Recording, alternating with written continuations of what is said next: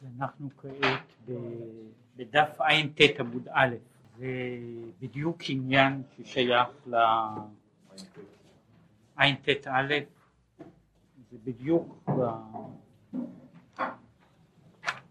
לפחות שייך לסיכום של שנה, כן דיברנו קודם כל על, ה, על חלקו הראשון של הפסוק הזה של הברכה של לא תהיה משקלה והכרה בארצך לא תהיה משקלה והכרה בארצך ודיברנו על הבעיה של אה, איך האדם יוצר איך האדם יוצר דברים, איך האדם יוצר, יוצר מחשבה.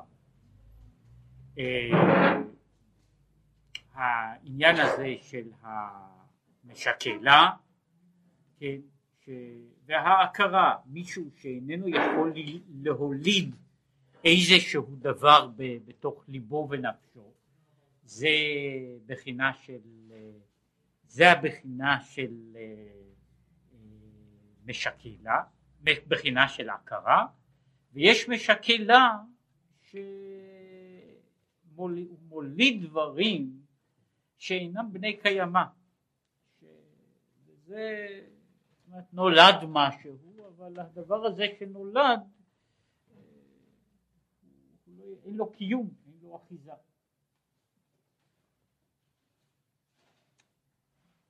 והנה כתיב, עכשיו אנחנו מגיעים לחלק השני של הפסוק של את מספר ימיך המלא. הנה כתיב ואברהם זקן בא בימים. פירוש זקן זה שקנה חוכמה.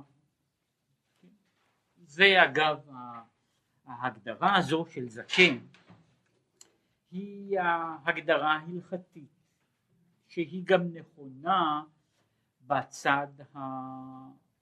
גם בדרך כלל בהבנה של המקרא, כן, שמדובר על זקני העיר או על זקני העדה, אה, זה במשמעות שיש גם בכמה שפות אחרות, וברור שיש לזה אומרת שיש קשר, קשר, קשר בין הדברים, היה זמן שחשבו שאנשים זקנים הם חכמים,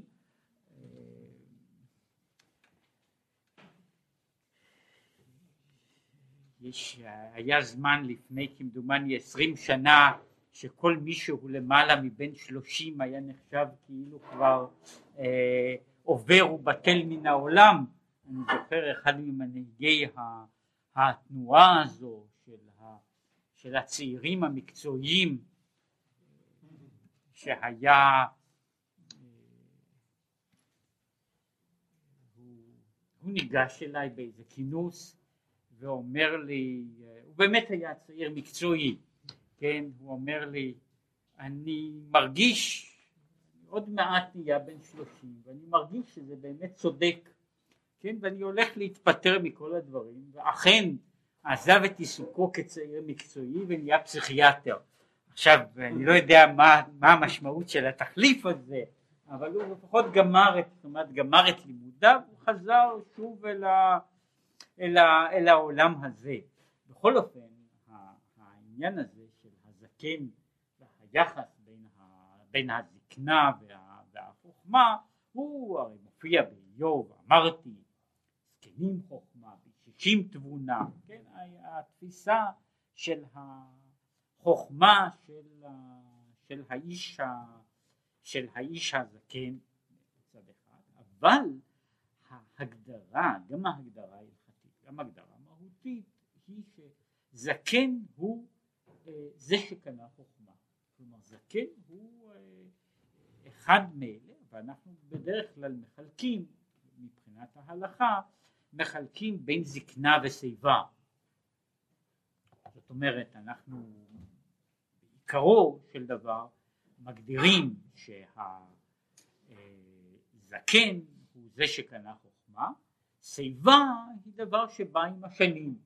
לשם כך גם ההגדרה הזו בין כך וכך של בין, בין, שבין בין שישים לשיבה היא הגדרה שיש לה משמעות הלכתית אומרת, אה, אני לא יודע אם זה המשמעות הזו בשביל האוטובוס, כן, ממתי צריך לפנות מקום למישהו, אבל זאת, זוהי הגדרה שיש לה, שיש לה משמעות הלכתית, כן? גם והדרת פני זקן בפירושו הוא אה, זה שקנה חוכמה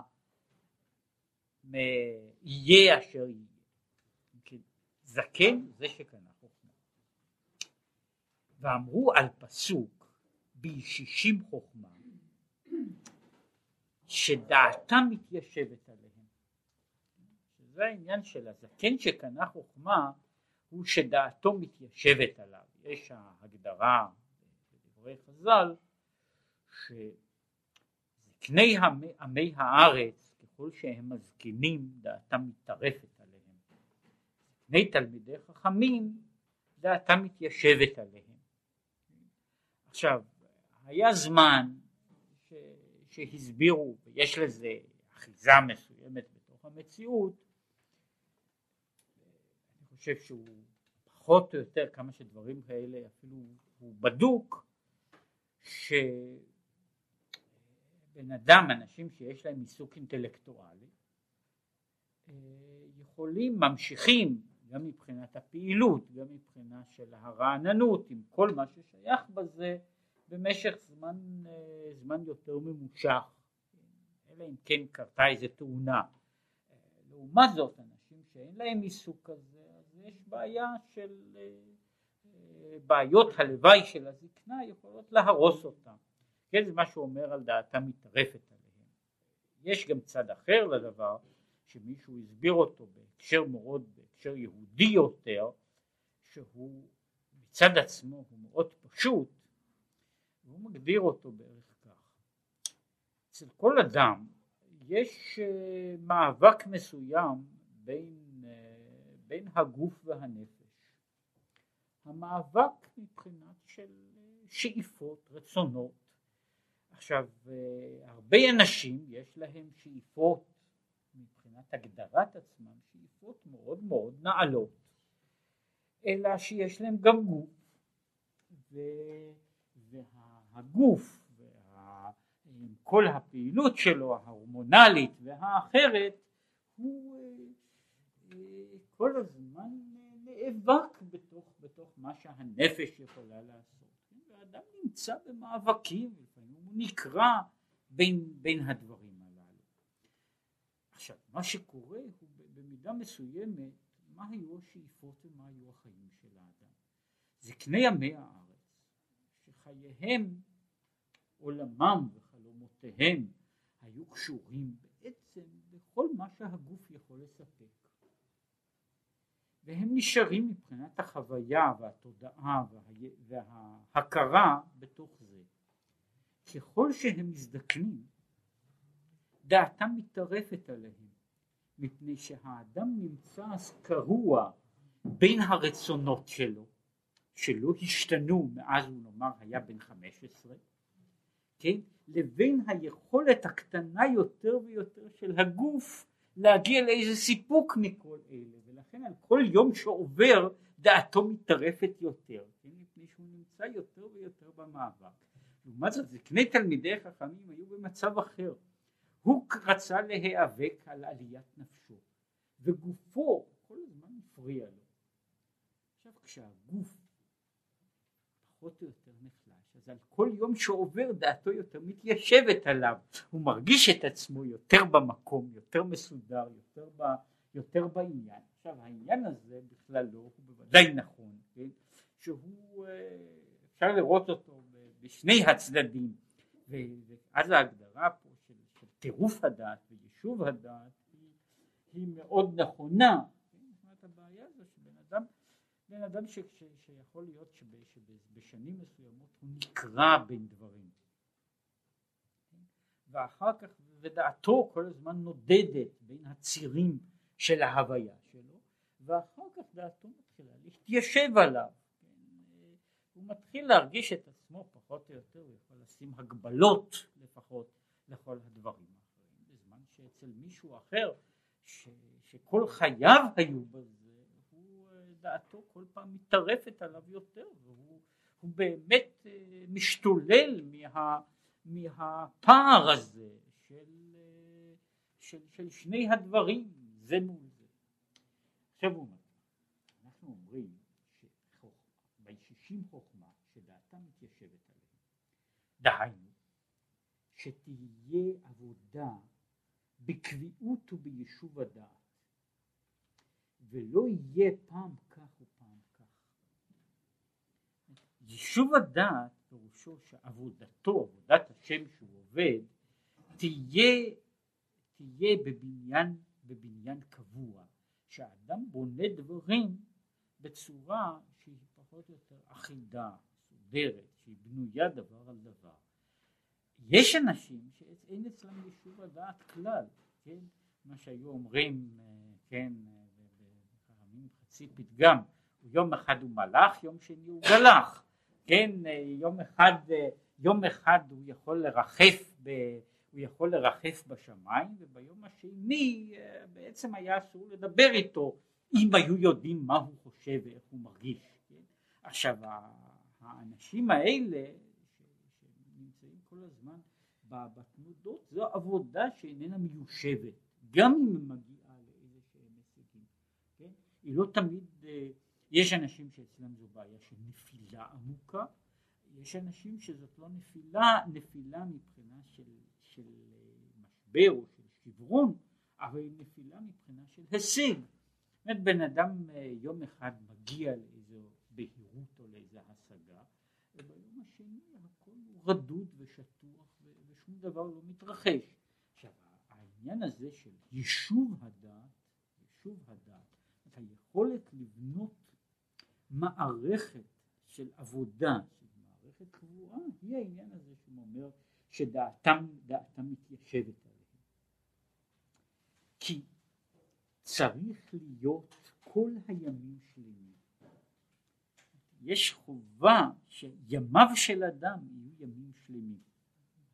ימים שלמים זאת אומרת שכל הימים, כל יום יש לו, יש לו דרישה משלו והיום הזה צריך להיות שלם ויכול להיות, יכול להיות ש, שיום אחד, כשיש יום אחד פגום אז יש חור בתוך המציאות שלו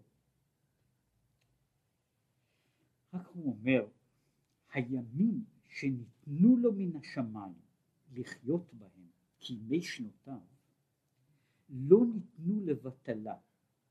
אפילו שעה אחת יתרה על השיעור ששיערו כמה הוא צריך להשלים את נפשו. כן, יש לו לאדם זמן קצוב של חיים. הזמן הזה של החיים שנקצב לו הוא הזמן שבו הוא צריך להשלים את, להשלים את עבודתו.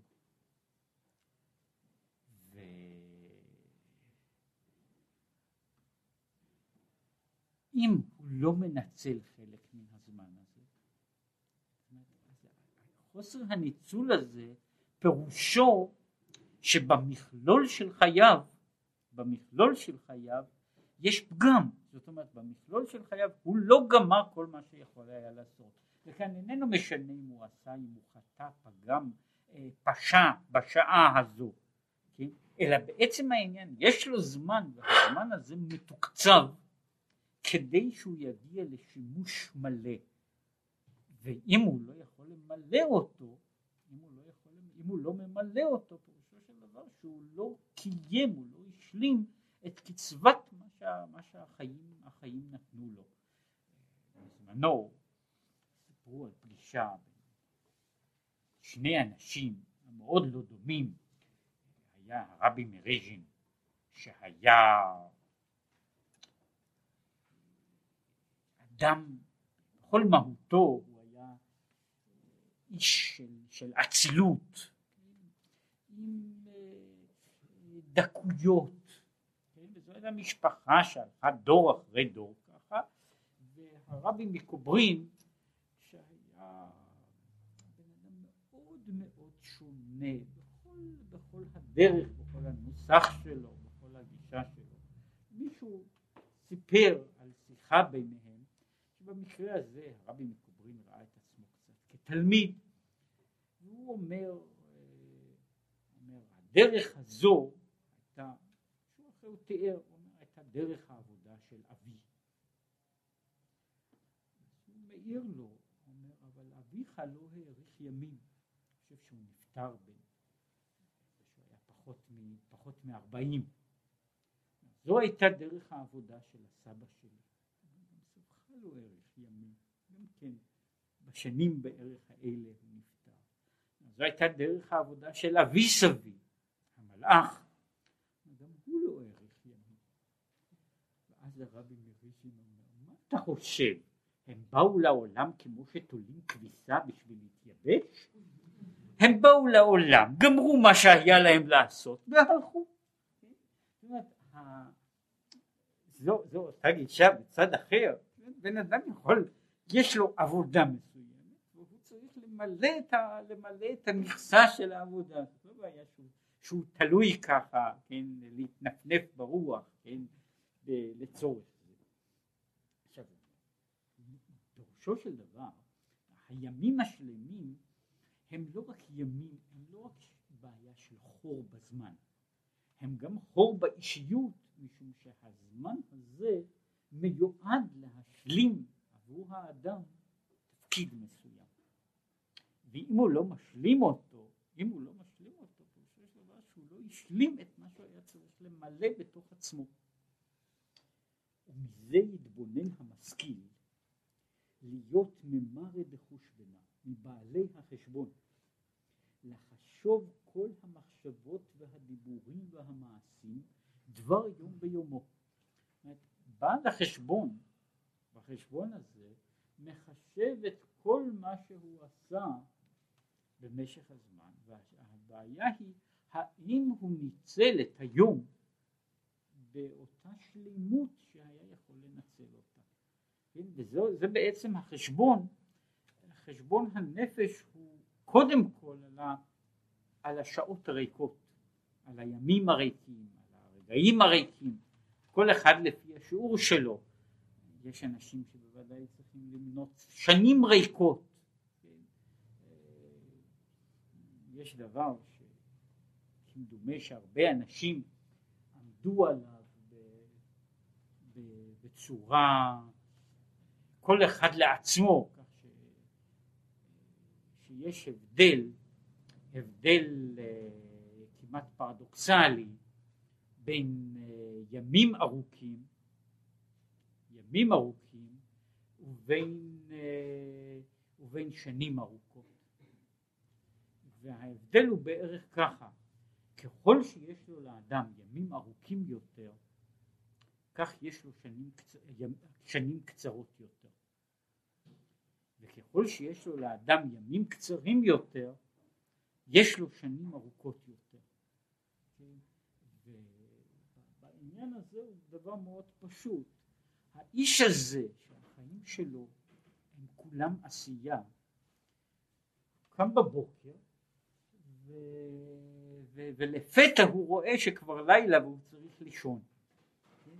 ואז יוצא כל יום ומתקצר.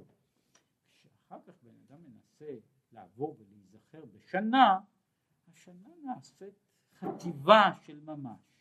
עכשיו יש גם מצבים אחרים שיש לאדם ימים ארוכים, יש ימים שנמשכים כמעט עד אין סוף, הם נמשכים, כל רגע הוא משקל לעצמו. ואחרי שנה כזו של ימים ארוכים, שבן אדם מנסה להיזכר בה, השנה הזו מצטמצמת לכלום. מדבר פה על הבעיה הזו, על, על מרא בחושבנה, על חשבון של המעשים, על חשבון של הניצול של הימים. והנה, הימים הם בחינת לבושים, והם לבושי התורה והמצוות שלומד ועושה בכל יום. כל יום הוא בגד. בגד לנפש. עכשיו הבגד הזה נהרג, נהרג לא מהזמן אלא ממה שנעשה בתוך הזמן הזה. ובכל יום יש לו, מכיוון שכל יום נאמר שהוא לא רק יחידה נבדלת, אומרת מבחינה זו, אלא הוא יחידה נבדלת חד פעמית וייחודית באופי בתוך המרווח של הזמן. כל קטע של זמן הוא בעצם הוויה מיוחדת לעצמה, שהוא איננו דומה להוויה של, של קטע אחר. הוא, אה, הוא, דבר, הוא דבר מסוים, מסוים לעצמו. כלומר, באופן מופשט אני יכול למדוד זמן. אני יכול למדוד זמן במופשט. כשאני אה, מחשיב כמה שניות עברו, כמה דקות עברו, זמן של שעון. מבחינה אמיתית הזמן הזה הוא, יש לו אופי אה, כשם שיש אופי גם למקום, כן? אני יכול למדוד מטרים? אבל כל אחד הוא אה, דבר בפני עצמו, באחד צומחים במטר הזה צומחים, אה, צומחים קוצים ובמטר אחר צומחים צומחות שושנים הם לא בדיוק אותו דבר אף על פי שהם נמדדים באותה מידה. עכשיו המידה, מה, ש, שממלא, זאת אומרת יש לזמן אופי יש לזמן גם הלבושים שלו, והלבושים הללו הם הלבושים ששייכים ליום המסוים הזה, לזמן המסוים הזה, ולפיהם האדם הם נהרגים בצורה אחרת בכל יום, והם באים מהתורה והמצוות שלומד ועושה. ובלבושים אלו יכול האדם לקבל גילוי אלוקותו ואהבה ויראה מארץ עליונה בתוספת אורה. הלבושים הללו, הלבושים הללו, אנחנו מגדירים בכלל, לבוש הנפש הוא הדבר שבצד אחד לבוש הוא אופן התבטאות הוא מופע של, אומר שדבר אחד מתלבש בתוך הדבר השני. עכשיו ללבוש יכולות להיות גם משמעויות אחרות. הלבוש הוא מעבר לזה שהוא רק אמצעי ביטוי של ההוויה הפנימית. הלבוש הוא בעצם המדיום, התווך, שיש בין האני לבין החוץ. התווך הזה, המדיום הזה, הוא יכול להיות דו-שימושי. כשם שהוא מדיום, שבצד אחד אני חושב עליו בתור משהו של פליטה, דרך של התבטאות, בצד האחר הוא גם אופן של קליטה. הלבוש המסוים הזה הוא לא רק דבר שמוציא דברים, אלא הוא גם דבר שקולט דברים. זאת אומרת, יש, זו לא דוגמה בוודאי לא דוגמה שלמה. אם לקחת לבוש כזה, יש לבוש אחד שכל אדם יש לו, כן, הוא נולד בו. הוא נולד, כל בן אדם נולד עם אור, שהוא הלבוש הראשון כן, אה, אה, של, של האדם.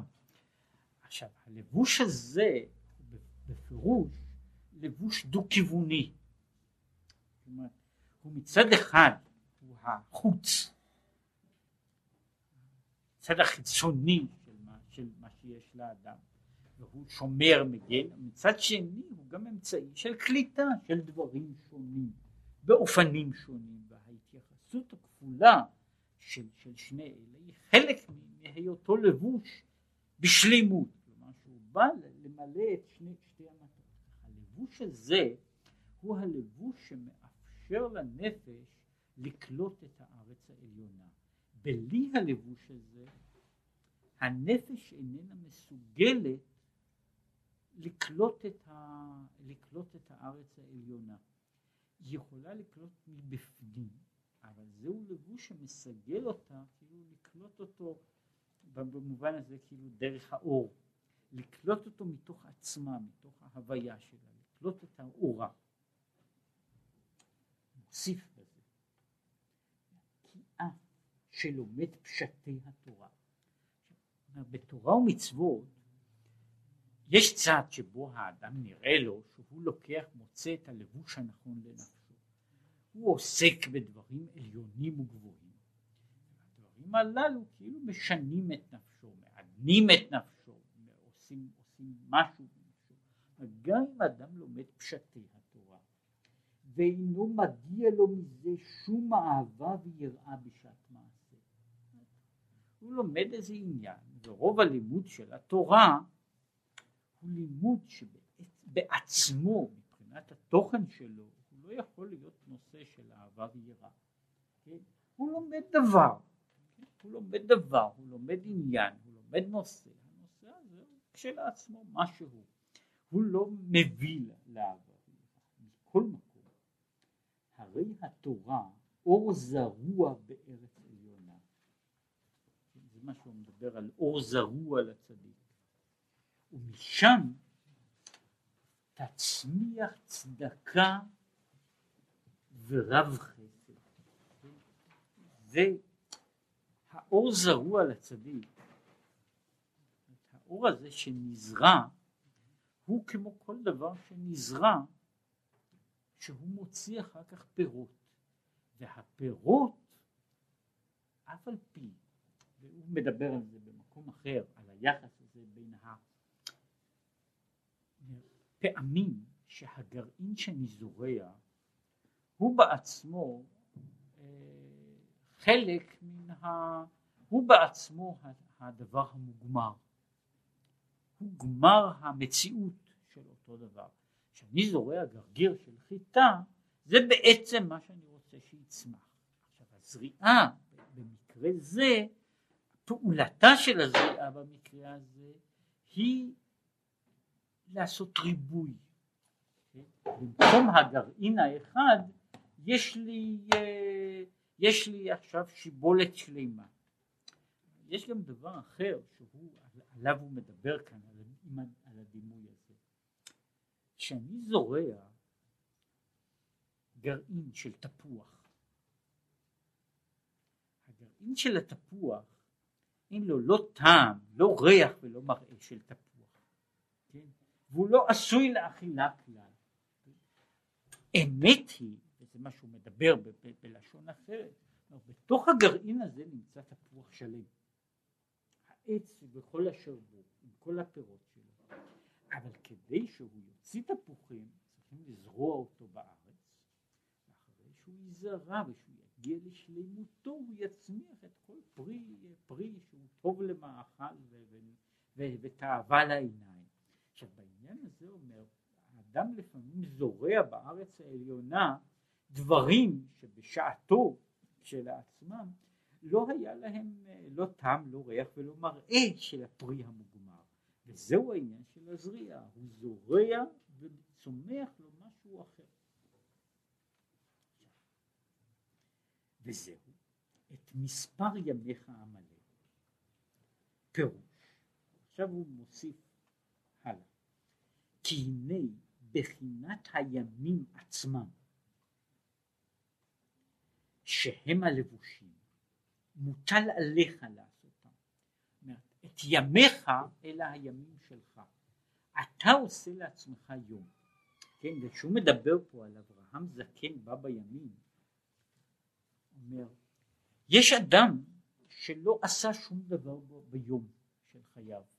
לכן כשהוא, כשהוא מת למשל, היום הזה לא קיים בשבילו. האיש שיצר משהו אז הוא בא עם היום הזה. כשהוא זקן בא בימים, הוא בא עם כל הימים שלו. זאת אומרת, כל הימים שלו היו לבושים. וזה מה שאומר ימיך, אני עושה יום, אני עושה זמן, אני עושה זמן, אני עושה ש, ש, ש, שהיום הזה יש לו צורה כזו, פרצוף כזה, וזה מה שנשאר מהיום, מפני שמה שהמאורעות שהיו ביום הם אלה שחולפים. שנשאר ביום, העניין הזה הוא בעצם ימיך. עכשיו הוא אומר מה זה מספר ימיך? מספר ימיך הוא האור שבתוך הימים. כמו שכתוב בזוהר על פסוק השמיים מספרים. ושם הוא אומר מספרים, פירושו פירש בזוהר, מנהרים ומנצצים כספירים. השמיים, מספ... השמיים מספרים הם, הם זוהרים כמו ספיר, זהו מספרים. עכשיו אותו דבר, בבחינת מספר זה עליי למלאותו. כשהימים יהיו אה, ספירים, שהימים יהיו מזהירים, זה עבודתו של הקדוש ברוך הוא. אני צריך לעשות את הימים, הקדוש ברוך הוא יכול לעשות את הספירים. ככה גם היו מפרשים שהיו מספרים ביציאת מצרים. שלספר ביציאת מצרים פירושו למלא את יציאת מצרים, את העניין הזה, למלא אותו בזוהר. כן? זהו העניין של, של, של מספר. עכשיו הוא אומר, מספר ימיך המלא, עליי למלאתו, שיאיר עליך מכוח הצומח שבארץ החיים. אתה צריך לעשות ימים. עכשיו הימים האלה, כמו שהוא אמר, לפעמים מבחינת תחושתו של האדם הם ימים גדולים. לפעמים האדם רואה רק ימים. הוא מילא, הוא עשה כך וכך מה שהיה מוטל עליו לעשות. הוא כך וכך עסק בתורה ובמצוות. לפעמים התורה והמצוות היו כאלה שהיו מאירים לו, לפעמים התורה והמצוות לא העירו בכלל.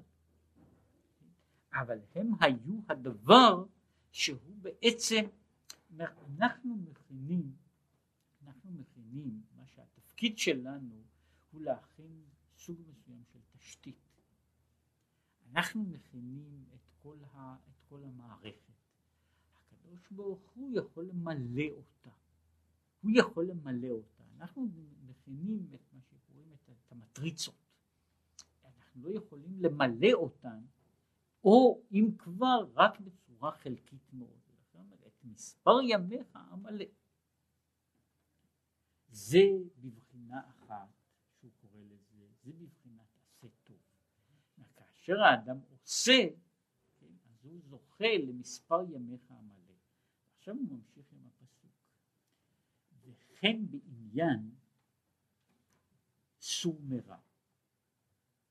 בעניין סור מרע אמר והסירותי מחלה מקרבך. מה זה פירוש? המחלה אשר נדבקה ונשרשה בקרבך. וזה אומר, והסירותי מחלה מקרבך, זה שוב דבר, הקדוש ברוך הוא יכול להסיר את המחלה שנמצאת בפנים. זאת לא רק, מדובר, יש הגנה ש, לשמור על האדם מחולי שבא עליו. יש הגנה שהיא לשמור על האדם, לתקן באדם את המחלה שנמצאת. ויש מחלה שאיננה באה מבחוץ. כמו שיש הרבה מחלות שבאות לו לאדם מן החוץ, יש מחלה שבאה מבפנים, והוא מגיע עד למחלה שורשית. והוא עניין מאמר חז"ל כתוב שם ארבעה מתו, מתו בעטיו של נחש. יש רשימה בגמרא שאומר ככה, בדרך כלל אדם מת בחטאו. הוא פגם ולכן הוא מת. יש ארבעה שמתו בעטיו של נחש, ובדרך כלל מפרשים שהם מתו משום שמאז הגזרה הראשונה האדם האדם מת, כן? והם מתו בעטיו של נחש, כן? או יש uh, תיאור, שהוא אחד המאמרים המפורסמים בעניין הזה, uh,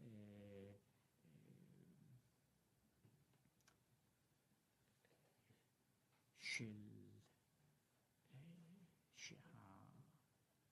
שהרמ"ק, רבי משה קורדובר, הוא נפטר, אגב גם כן היה איש צעיר מאוד, מדהים איך הוא הספיק לכתוב את כל הספרים המרובים שלו, שהוא היה, היה פחות מבן ארבעים כשנפטר, ואז הארי היה כבר בצפת, הוא לא האריך ימים, ידוע, הוא היה בצפת והוא אמר בדרשה, הספד עליו, כי יהיה באיש חטא משפט מוות ותלית אותו על עץ. כאשר אתה רואה אדם שאתה לא רואה שום סיבה מאיפה יגיע לו מוות. ממתי, מאיפה, אין בו שום חיסרון שמגיע לו משפט מוות. ותלית אותו על עץ, זה תלוי בעץ הדעת, כן, אומר, וזה זה תלוי בזה שהוא אומר ב, ב, ב, במובן הזה בגורלו של האדם ולא בחטאו, זה היה, זה היה ההספד שלו על הרמק, אבל הוא מפרש בעטיו של נחש ככה, שאף על פי שהם צדיקים גמורים, מכל מקום נשאר בהם עדיין איזה שמץ מזוהמת הנחש שלא יכלו להסירו מכל וכל והדבר הזה הוא שהורג אותם. זאת אומרת אילו, אילו האדם היה יכול לומר יש מחלה יש מחלה פנימית בתוך האדם. המחלה הזו של האדם היא זו שגורמת שמביאה למוות. יש לנו מוות שבא כאילו מסיבות חיצוניות, המוות החיצוני, אבל יש גם המוות הפנימי, המוות שבא כאילו מתוך האורגניזם בעצמו, שאגב, גם חז"ל, גם יותר מאוחר, וגם אחרים בתקופות שונות, הם עסקו בבעיה במובן מסוים, כאילו בשאלה מדוע בכל זאת, מה, מה גורם, מה גורם, נאמר, מה גורם לו לאדם שימות, אפילו באופן?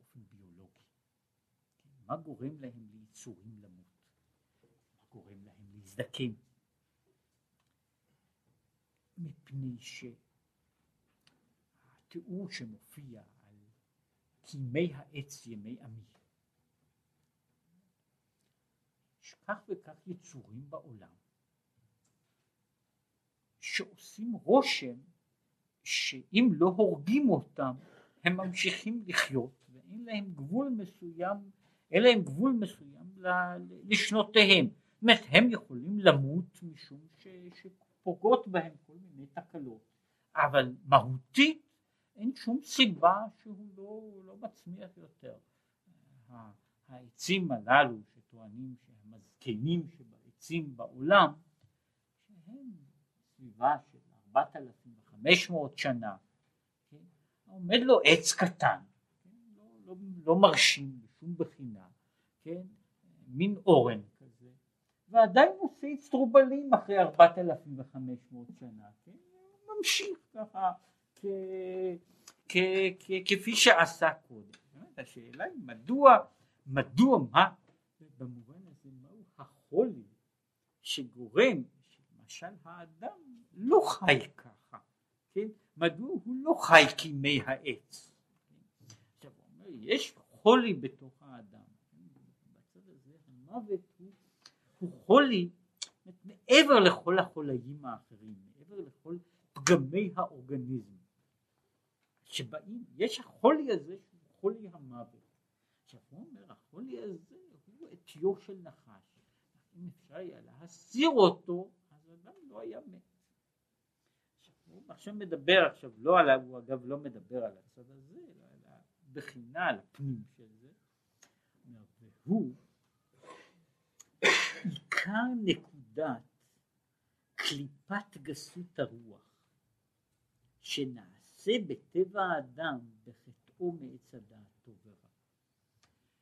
עכשיו הוא אומר ככה, יש, מהי הדקות הזו, מהי הדקות הזו שהוא אומר שגם הצדיק איננו נפטר ממנה. מהו עטיו של נחש שמלווה לא רק את האנשים ש, שהם, שאפשר להגיד שהוא יותר נחש מאשר בן אדם, כן, אבל מה, מה קורה למישהו שהוא כאילו נטהר מכל מיני עניינים? מה, מהי אותה נקודה שהוא קורא לה זוהמת הנחש שאין לה תקנה? אומר שזה אומר ככה, מהי קליפת גסות הרוח? דהיינו, שרואה את עצמו ומכיר חסרונו, או יודע מה שזה טוב לו, כמו שכתוב, וזה הרי ההתחלה של החטא, ותראה האישה כי טוב העץ למאכל, וכי תאווהו לעיניים, וכך הלאה. עכשיו הוא אומר, העניין הזה, שאני אומר, שאני עושה את החשבון, זה טוב לי,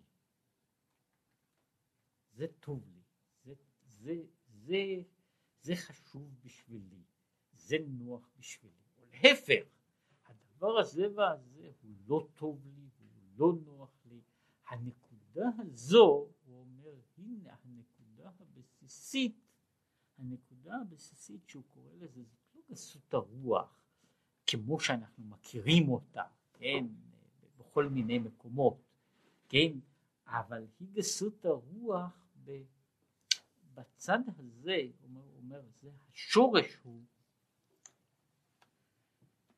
השורש של, של, אומר ככה, השורש של גסות הרוח, שהוא בעצם השורש של החטא, הוא כשאני מעמיד רצייה, רצייה שלי, אני רוצה, זה טוב לי.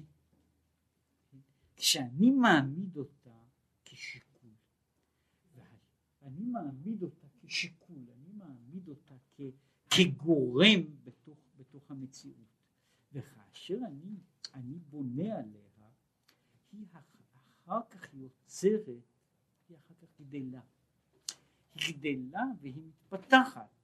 היא מתפתחת והשאלה של, השאלה של גבולות הרע, של גבולות הרע, היא בעצם איפה בן אדם שם רק את הגבולות של העניין הזה, של טוב לי. אין, כשמישהו מסתכל, יש בריות כאלה, יש, יש אנשים שהם מה שקוראים להם אנשים אמורליים, כן? רוצחים, גנבים, אבל אנשים לגמרי אמורליים, והבעיה המרכזית שלהם היא שהאיש הזה, ההוויה הזו, ההוויה האמורלית הזו, לא מביאה בכלל בחשבון שיש איזה שהם גבולות למה שאני רוצה. אני רוצה, אני לוקח. כן? כשאני רוצה, אני לוקח. יש הבדל שמישהו, באמת אני אומר ש, שזה אולי גבול קיצוני של זה שרוצה, שלוקח, חוטף דבר, לוקח אותו. יש דרגות, יש דרגות שזה שלוקח, לוקח את הדבר, הוא משלם בעדו, או שזה שהוא נמנע מלקחת מפני שזה שייך לאחר, מפני שזה נמצא בתחום אחר.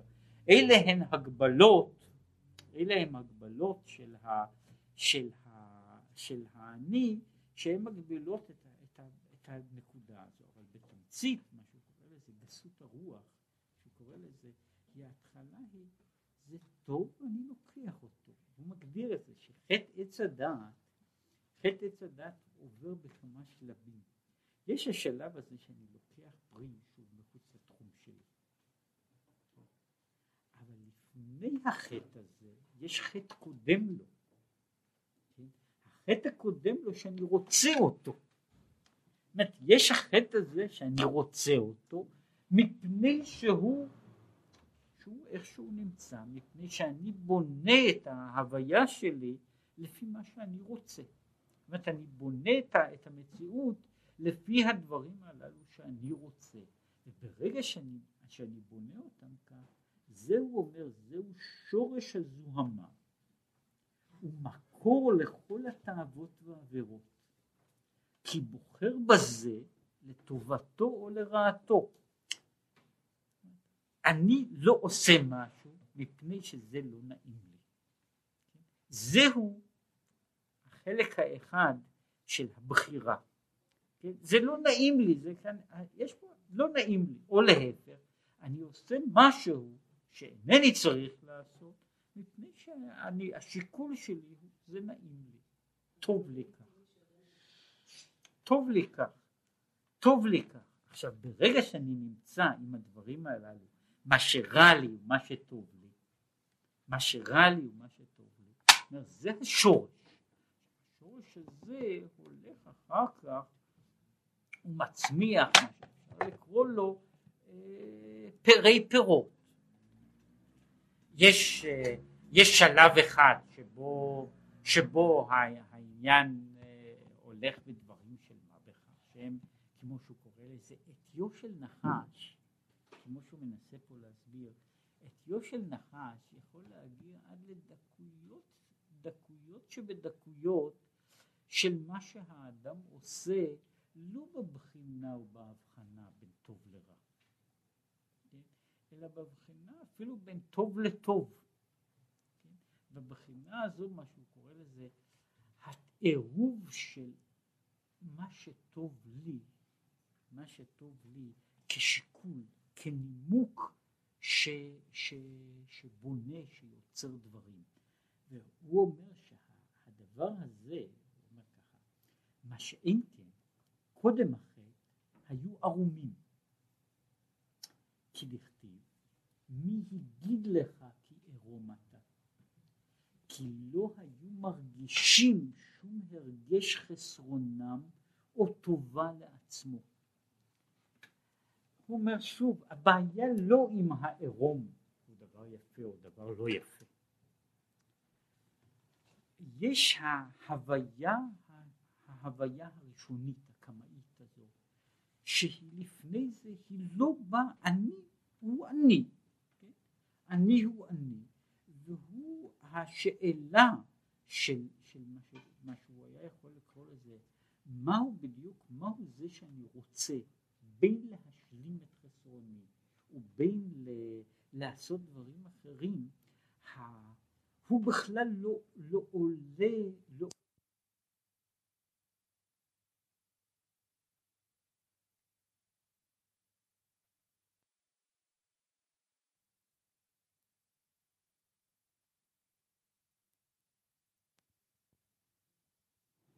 ולכן יכול להיות עירום אבל הוא לא יודע שהוא עירום. הידיעה שהוא עירום נובעת, הוא עכשיו מדבר עליה, לא בעיה, זאת לא בעיה של, ה, של הבושת, של הבושה, של כל דבר אחר. הוא אומר פה, בעיית העירום היא באה מזה שאני פתאום מרגיש שחסר לי משהו. זה שאני מרגיש שחסר לי, ההרגשה הזו שחסר לי, היא דקות שבדקות. היא העניין הזה שאני איבדתי את נקודת התום ואני עכשיו בונה מתוך נקודה הזו של מה שאני רוצה. אני רוצה להיות כזה וכזה. וכאן לא משנה בצד הזה אם הרצייה הזו כשלעצמה היא רצייה לרע או רצייה לטוב. אבל עצם העניין הזה שאני רוצה בשביל משהו בשביל עצמי, היא לוקחת ושוללת כאילו את הנקודה הזו של הטוב. הוא מדבר על זה, יש צד מסוים, להביא אותו, לדוגמה, ככל שאנחנו מתרחקים מן האדם בביולוגיה, אנחנו פוגשים יותר יצורים שהם מהצד הזה תמימים. תמימים במשמעות של הרצייה הפרטית שלו, הרצייה הפרטית שלו כאילו לא מתערבת בכל, בכל, בכל התהליך, מה שאנחנו קוראים תהליכים אינסטינקטיביים, שקורים בכך וכך וכך יצורים. זאת לא בעיה שהוא, צ... שהוא החליט שחסר לו עכשיו שחסר לו עכשיו משהו, שהוא עכשיו צריך נוצות חדשות, כן? הוא עכשיו צריך עלים מן אחר, כן? הוא עכשיו צריך להחליף את המקום, כן? למקום אחר. זאת ההוויה שלו היא כאילו הוויה מושלמת בתוך עצמה, וזה לא הגדרה של שלמותה, זאת היא הגדרה של תמימותה. זאת מגדיר את, את העניין הזה, את העניין הזה, את הבסיס של לזה של עטיו של נחש, שכאילו לפני עטיו של נחש יש דבר שהוא לא נמצא, הוא לא נמצא בתוך התחום שלי. כיוון שהוא לא בתוך התחום שלי, הוא לא, הוא לא, הוא גם לא חסר לי, הוא פשוט מעבר, מעבר לתחום, לתחום ההוויה שלי, ובתור שכזה נמצא, כן? הוא נמצא, זאת אומרת, זאת, עובדה שאני יכול לציין אותה מבחינה אינטלקטואלית, אבל אין לה שום משמעות בשבילי מבחינה אמוציונלית. יש דבר כזה וכזה. יש עניין שהוא המעבר, יש דבר כזה ואני רוצה אותו. יש דבר כזה ואני רוצה אותו. יש, זאת ככה, יש מבחינה של ההגדרה, אולי ההגדרה ההלכתית, את ההגדרה, יש הגדרה הלכתית ללא תחמוד. שהוא אגב דבר מדהים שיופיע בעשרת הדיברות. עשרת הדיברות מצד אחד, מה מדובר בעשרת הדיברות? מדובר שמה, כפי שכולם מניחים, על דברים חשובים, על דברים שהם הם בבסיסים של הוויה, כן, באותו לוח של הדיברות, לא תרצח, לא תנאף, לא תגנוב, דברים שהם בסיסים של כל חברה. אם יש בלוח השני אז יש גם כן מצוות שהן בסיסיות. אז מופיע דבר כמו לא תחמוד. לא תחמוד, אם אני, אני משווה את זה, לא, ולא משנה כאן מה הפירוש של לא תחמוד, אני הולך אל מול לא תרצח, ואני משווה את לא תחמוד. לא תחמוד זוהי דרישה מוסרית גבוהה בכל אופן שיהיה. כן? לא תרצח זו, זו דרישה מינימלית. שאפשר לקרוא לה. בכל זאת הם נמצאים בצוותא חדא, לא, ב, לא במרחק גדול, כן, שיש מצוות של צדיקים שנמצאות באיזה פרק לחוד, ויש אה, מצוות של כל אדם, כל אדם לא תחמוד שמוגדר בבחינה ההלכתית, הוא שאדם עושה פעולות כדי לרכוש משהו שאיננו שייך לו. אני, לא שהוא אומר שם אה, לא תחמוד אשת רעך שורו שדהו וכולי וכולי, זה ההגדרה ההלכתית היא אני רואה דבר ששייך ואני מתחיל לנקוט באמצעים שונים שהם כשלעצמם יכולים להיות חוקיים לגמרי כדי לקבל עכשיו בכל אחד יש את השיטות והאסטרטגיות שלו, וזה לא משנה, אני מנסה להשיג, אה, נאמר ככה, אני יכול לנסות להשיג, לדחוף את מישהו כדי, כדי לשלול ממנו רכוש שלו, יש לזה שיטות יוצאות מן הכלל, עכשיו מה שקוראים לזה עולם העסקים, אני מתאר לעצמי שמה שלומדים בוגרי מנהל עסקים, נניח בהרווארד, לפי מה שהם נוהגים על כל פנים, זה איך גונבים חברה, כן? זאת אומרת איך לוקחים, איך, איך מוצאים, דוחפים את מישהו, איך לוקחים מניות, איך מוכרים, איך, איך דוחפים את מישהו משלו, וזה נחשב מן הסתם זה דבר טוב, כן? אבל ההגדרה של לא תחמוד היא בדיוק ההגדרה הזו, הניסיון של, של אדם לרכוש דבר לא בהכרח באמצעים לא חוקיים, כן? מה שקוראים כשזה נעשה אפילו בכפייה זה נעשה זה נקרא חמאס. לא גזל אלא חמאס. חמאס הוא שאני כופה על מישהו למכור לי דבר ומשלם את מלוא התמורה. זה נקרא חמאס. עכשיו זהו לא תחמוד שהוא יש לו משמעות אופרטיבית חמדה היא לא רק תשוקה שבלב אלא היא תשוקה שבלב שמביאה לידי איזשהו מעשה שיכול כשלעצמו להיות חוקי. יש גם בלוח המקביל בספר דברים, שם זה מופיע בתור לא תתאווה. לא תתאווה מוגדר שלב הרבה יותר מרחיק לכת. לא תחמוד הוא שאני עושה מעשה בכיוון הזה. לא תתאווה הוא שאני רק רוצה. אני רוצה משהו אומר, עכשיו אם מסתכלים על, על העניין הזה, על המקום ב, ב, בסדרה, לא תחמוד הוא במידה מסוימת אף על פי שהוא נמצא בסוף של חמשת הדיבור, חמש הדיברות לא תחמוד בעצם הרי נמצא בהתחלה. הוא נמצא לפני לא תרצח ולא תנאף, בעצם. כן, הוא נמצא מבחינת הסדר הסיבתי, לא מבחינת המשמעות החברתית, מבחינת הסיבתיות, לא תחמוד נמצא לפני, לפני הדברים האחרים. הוא בעצם התשתית שלהם, התשתית שלהם זה סוג כזה וכזה או. לפני לא תחמוד יש לא תתאווה. עכשיו הוא מדבר על דבר שהוא עוד יותר דק מאשר לא תתאווה.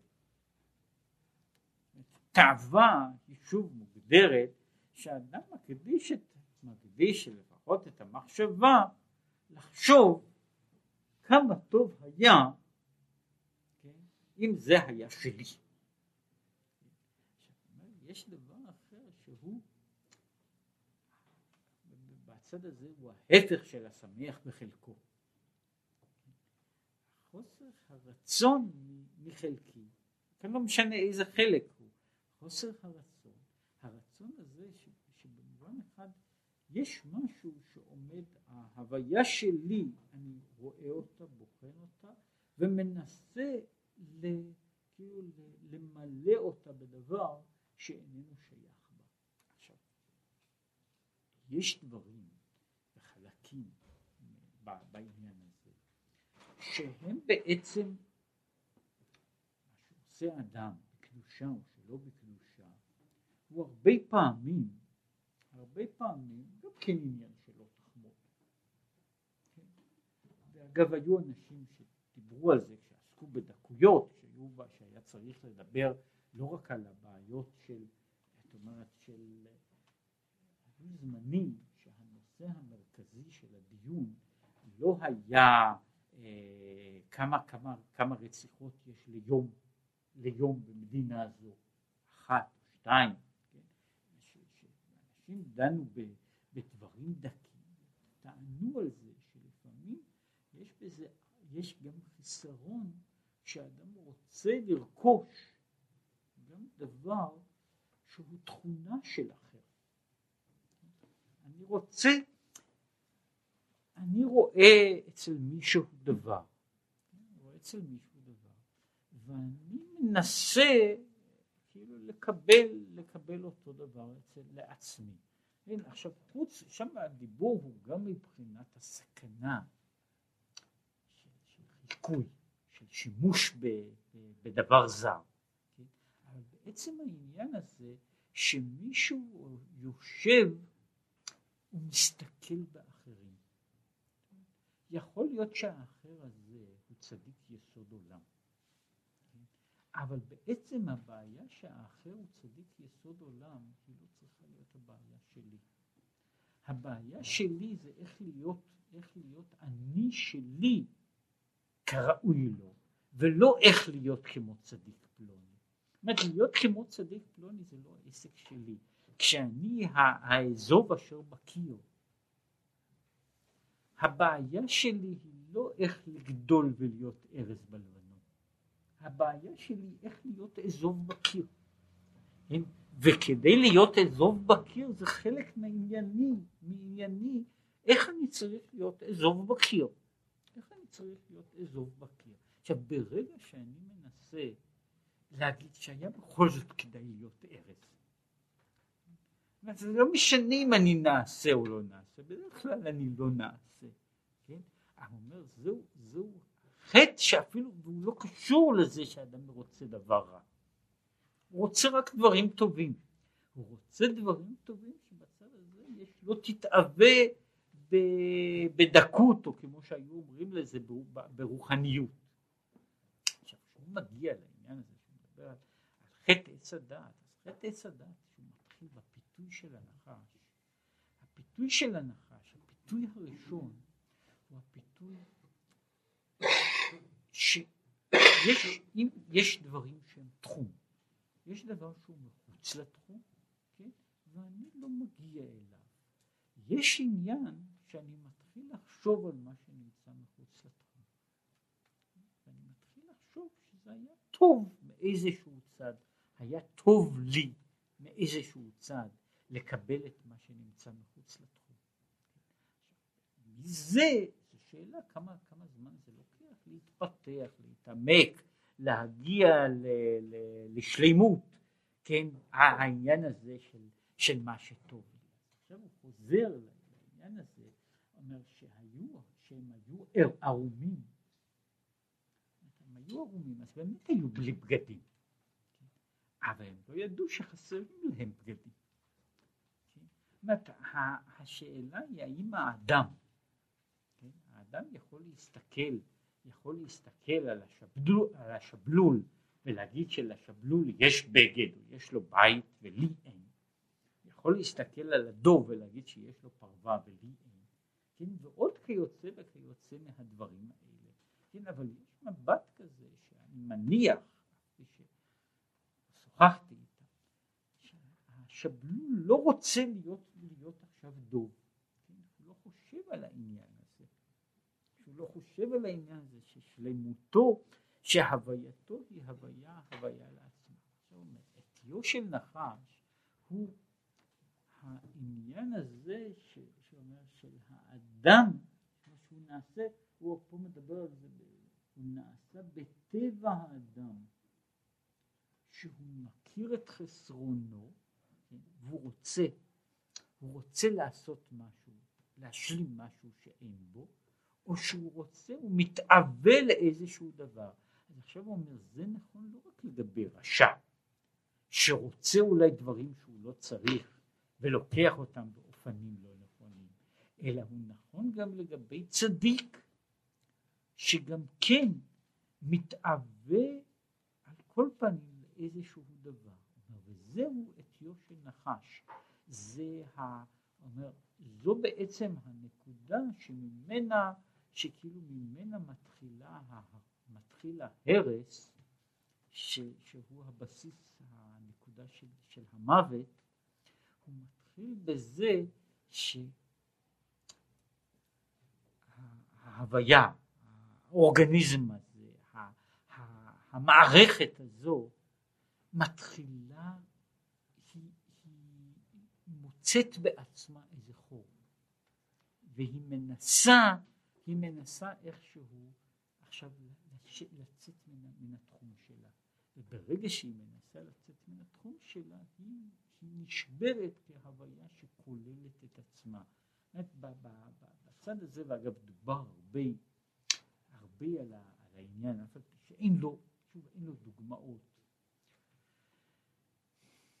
יש, אבל שם טוב היה אומר, מה זה שיוויתי השם לנגדי תמיד? שיוויתי פירושו שבן אדם מגיע למדרגת ההשתוות. וההשתוות היא שטוב ורע הם שווים בעיניו. וזה יכול להיות רק עם השם לנגדי תמיד. אז יכול להיות העניין הזה של, של שיוויתי. העניין הזה של שיוויתי, ואגב, הביטוי הזה שיוויתי, הוא מופיע בפסוק בתהילים, אם לא שיוויתי ודוממתי, כגמול עלי, עלי אמו, כגמול עלי נפשי. יש, יש ההגדרה הזו של תינוק קטן, שהוא יושב בחיק אמו, והוא לא, והוא עכשיו כאילו שלם בתוך עצמו. זאת ההגדרה הזו כאילו של, של הוויה שהרגע, שהרגע היא נמצאת בשלמות עם עצמה, במה שאפשר לקרוא לזה בשיווי משקל עם, עם ההוויה העצמית שלה. ואז ה, כאילו הפגעים לא נוגעים בה. עכשיו, המוות בא בתוך החורים, בתוך הסדקים, והסדקים האלה נוצרים כשאדם יוצר את יוצר מערכת יחסים בין ההוויה השלמה של עצמו לבין איזושהי הוויה שהוא היה רוצה להגיע אליה. נוצר איזה סדק, והסדק הזה הוא מכניס, הוא מכניס בתוכו, הוא מכניס בתוכו את המוות. עכשיו, יש הרבה מאוד יתרונות, כל העניין הזה מבחינה אינטלקטואלית, כמעט ההגדרה של אינטלקטואליות הסוג האחר של חשיבה. הסוג של חשיבה שהיא לא צרורה בתוך עצמה. אני יכול להגיד ש, ש, שמעולם לא שמענו ששבלול לכתוב מוזיקה. כן? בין השאר מפני שטוב לו כמו שהוא. כן? לעומת זאת הקומפוזיטור יכול להיות שהוא מרגיש שחסר לו דבר אם הוא לא יעשה את, את, את הדבר הזה. זהו חלק, זהו החלק האחר ש, ששייך לה, לה, להוויה הזו. אבל יש בהוויה, ההוויה ההוויה של, ה, של התחושה שאני רוצה. אני רוצה הוא, ה, הוא הבסיס של כל, של כל הדברים, של כל הדברים שאחר כך מביאים עד, אה, עד למוות. כי לא היו מרגישים שום הרגש חסרונם או טובה לעצמו, רק שהיו משיגים גילוי אלוקותו יתברך. באמת, אז הוא יושב ומשיג גילוי אלוקותו יתברך, והוא לא חושב אם זה היה יותר טוב אם הייתי עושה את זה אחרת. אם זה היה יותר טוב לי, היה יותר נוח לי אם הייתי עושה את זה באופן אחר. אם הייתי עושה, ברגע שאני מרגיש אם היה, הייתי עושה את זה כך, זה היה יותר טוב, זה היה יותר טוב, באותה שעה השלימות של ההוויה, ההוויה הזו נפגמת, והיא האתיו של הנחש. עכשיו הוא אומר, כשהוא אומר ככה, כשאדם עושה מה שהוא צריך לעשות, אז הוא אומר, לא רק שמספר ימיך המלא, אלא גם והסירותי מחלה מקרבך, שהמחלה, יש מחלה אחת שהיא בקרבך, שהיא נמצאת אצל כל אדם. יש מחלות שאנשים מסוימים לוקים בהן, יש מחלות שבאים עליהן, אבל יש המחלה שתמיד נמצאת בקרבך, זוהי המחלה, מחלת המוות, כן? שהיא המחלה של מחלת האנושות, שהיא מחלת המוות. הברכה היא להסיר את, ה, להסיר את החולי, להסיר את החולי, להסיר את ה... התשוקה, התשוקה הפרטית שאני אני רוצה להשיג משהו. עכשיו, אם אדם היה יכול להיות בשלימות שכאילו ההוויה שלו מכתיבה לו את מציאות עצמו, אז הוא היה יכול להגיע לעניין הזה בשלמות. יש בעבוד רבי נתן, אומר כך, כאשר, כאשר מניחים גדי קטן בראש הגג, הוא לא יקפוץ למטה. הוא לא יקפוץ למטה. הוא יעמוד שם, הוא יישאר. אם זה גבוה מדי הוא לא יקפוץ. אם לוקחים ילד קטן, סיכוי טוב שהוא יורד, שהוא יקפוץ למטה. והסיבה היא מפני שיש בו יצר הרע. עכשיו היצר הרע הוא לא התשוקה דווקא ליפול ולשבור את ראשו. לא חושב שיש לו, עם, עם פרויד המאוחר, שיש לילד כל כך תשוקה של תנטוס. כן? לא מאמין שזה בדיוק מה שמוביל אותו לקפוץ מהגל. כן? אבל מה שיש לו, במובן מסוים, הגדי הוא שלם בתוך עצמו, ויש המגבלות של, של, של האינסטינקט שלו, המגבלות של ה... הם כאלה שאם אין לו שום סיבה לרדת מהגג הוא לא יורד מהגג. בשביל הילד יש, יש מה שהוא קורא לזה היצר הרע. היצר הרע הוא זה שיגיד לו שאולי בכל זאת מנסים לראות מה קורה שם כן, מה קורה שם למטה. לכן צריך הרבה מאוד חינוך כדי כדי להתגבר על, על הניסויים הללו, כן? ולא תמיד הוא, הוא מצליח בכל דבר. עכשיו אומר, הסוג הזה של דבר, שהוא התינוק, שהוא יצר הרע לא במובן של ההשחתה, אלא הוא יצר הרע, זאת אומרת, אותו, אותו, אותה תכונה אנושית שהיא זה שהוא, אני רוצה משהו, אני רוצה, כן, אני רוצה, אני רוצה לקחת משהו. אומר, היא הולכת אצל הרשע הגמור אל הגבולות כלל. כן? אני רוצה, זה, זה הצו, הש, הצו המרכזי של החיים שלו, כן? וזהו הנימוק המרכזי של החיים שלו. וכשמישהו מנסה, יש, יש לזה הרבה מאוד דוגמאות, כשמישהו מנסה לראות את, ה, את האנשים שהיו פושעים יותר גדולים ועוד יותר גדולים, אפשר לראות כמה שאני רוצה ממלא יותר ויותר את החלל. כמה שהוא ממלא את החלל של האישיות וכמה שדברים אחרים הם בלתי נחשבים. כן?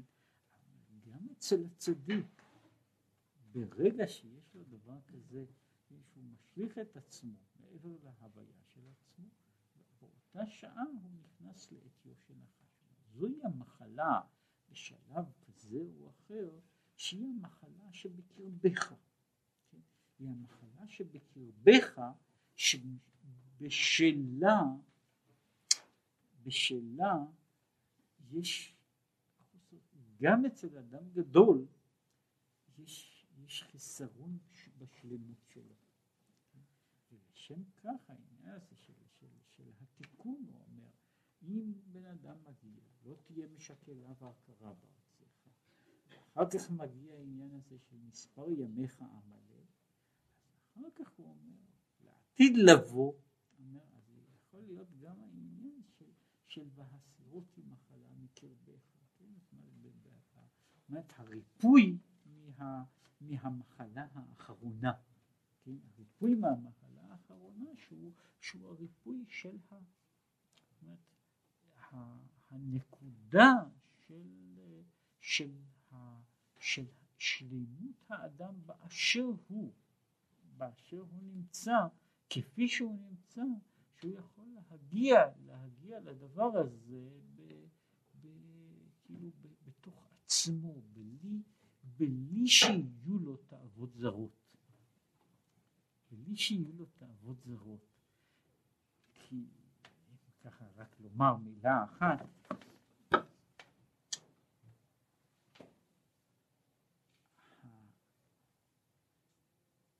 יש עולם של חלומות של, של, של, של בני אדם, הוא לא רק בעיה של החלומות שלהם.